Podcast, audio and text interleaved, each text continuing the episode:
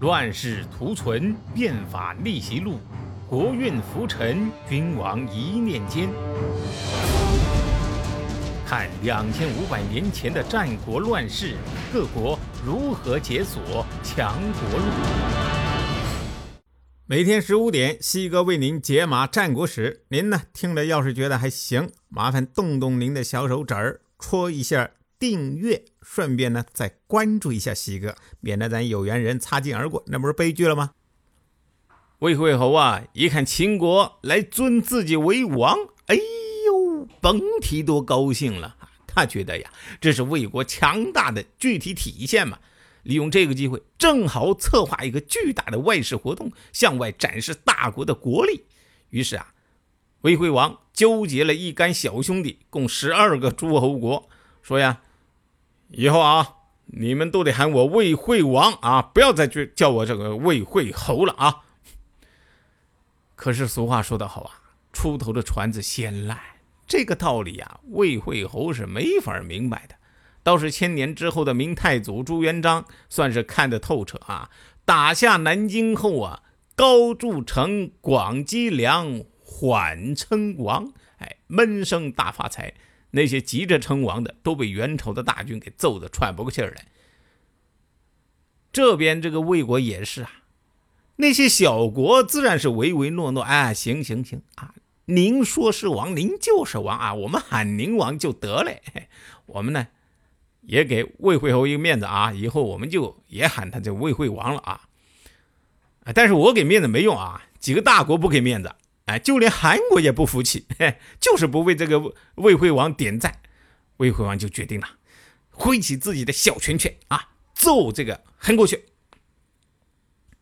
韩国一看不对头，哎呦，效仿当年赵国，赶紧呢也向齐国求救。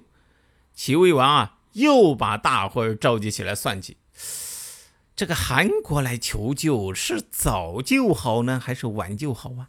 大伙儿意见又不同意，有的说不用救，让他们打去；有的说呀，早点救，否则那韩国那一大片土地呀就姓魏啦。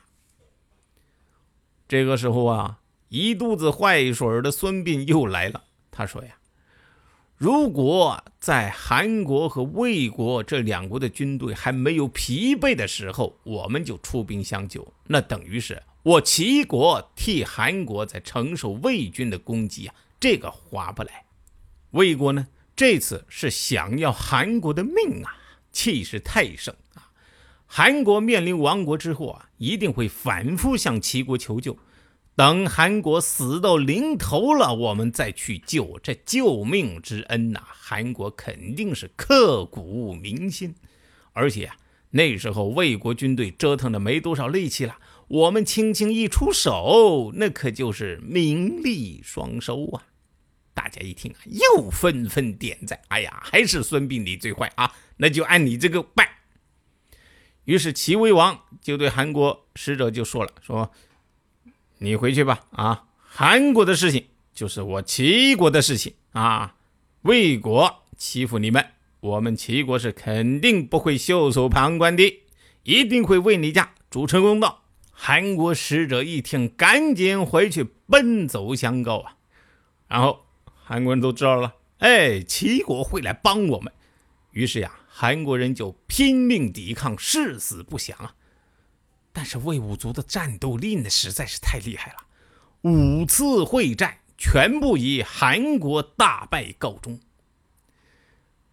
说好的主持公道在哪儿呢？啊，眼看着亡国在即呀，韩国人慌了，赶紧再派使者来齐国求救。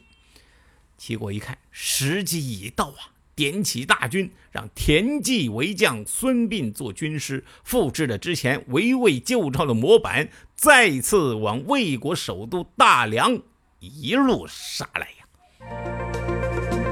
盘点坑主的战国大咖，评说军国体制的国运。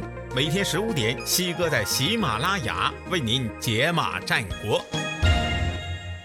魏惠王一看也很光火呀，哎呀，这个齐公你太不是个东西了啊！有种你正面刚，怎么专门趁我转身的时候朝我屁股上捅刀子呢？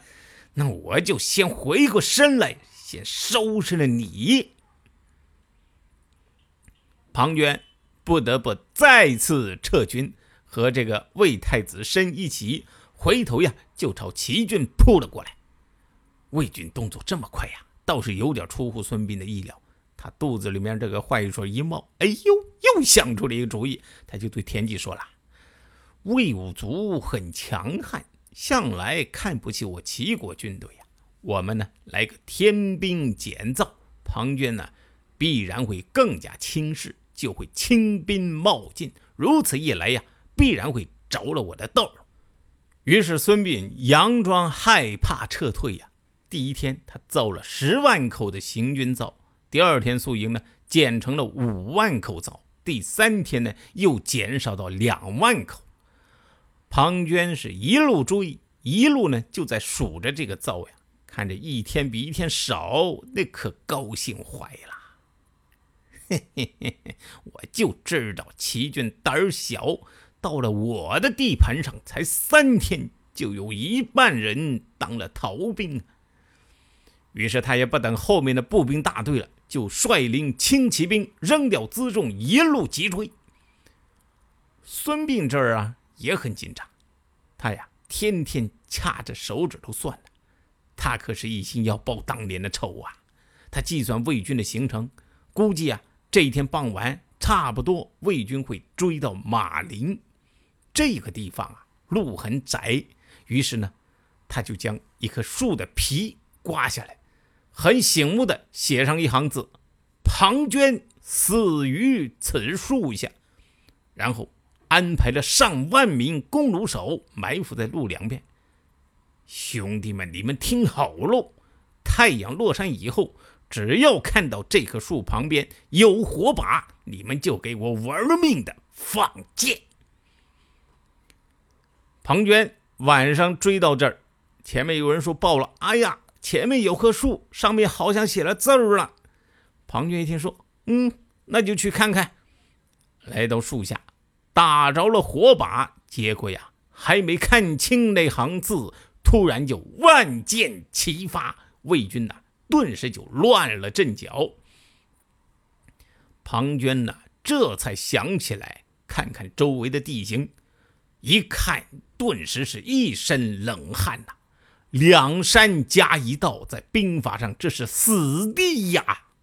完了，他知道上当了，长叹一声啊，遂成庶子之名啊！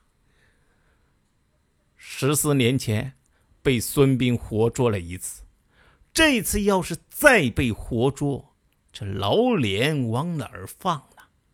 于是。庞涓当即拔出宝剑，在脖子上一抹，自杀了事。齐军于是乘胜大举反攻，就跟着后面的魏军主力呀，也被包了饺子，连太子申呢也当了俘虏。这一战呐，魏国是元气大伤，就再也没有能够回过气儿来。作为战国首霸的魏国。就此陨落，从此成了一个二流国家，只在战国时代就等着度过自己窝囊的余生。谁按下了礼崩乐坏的启动键？哪些小弟逆袭成带头大哥？哪些大哥被带进了坑？又有多少君王魂断强国路？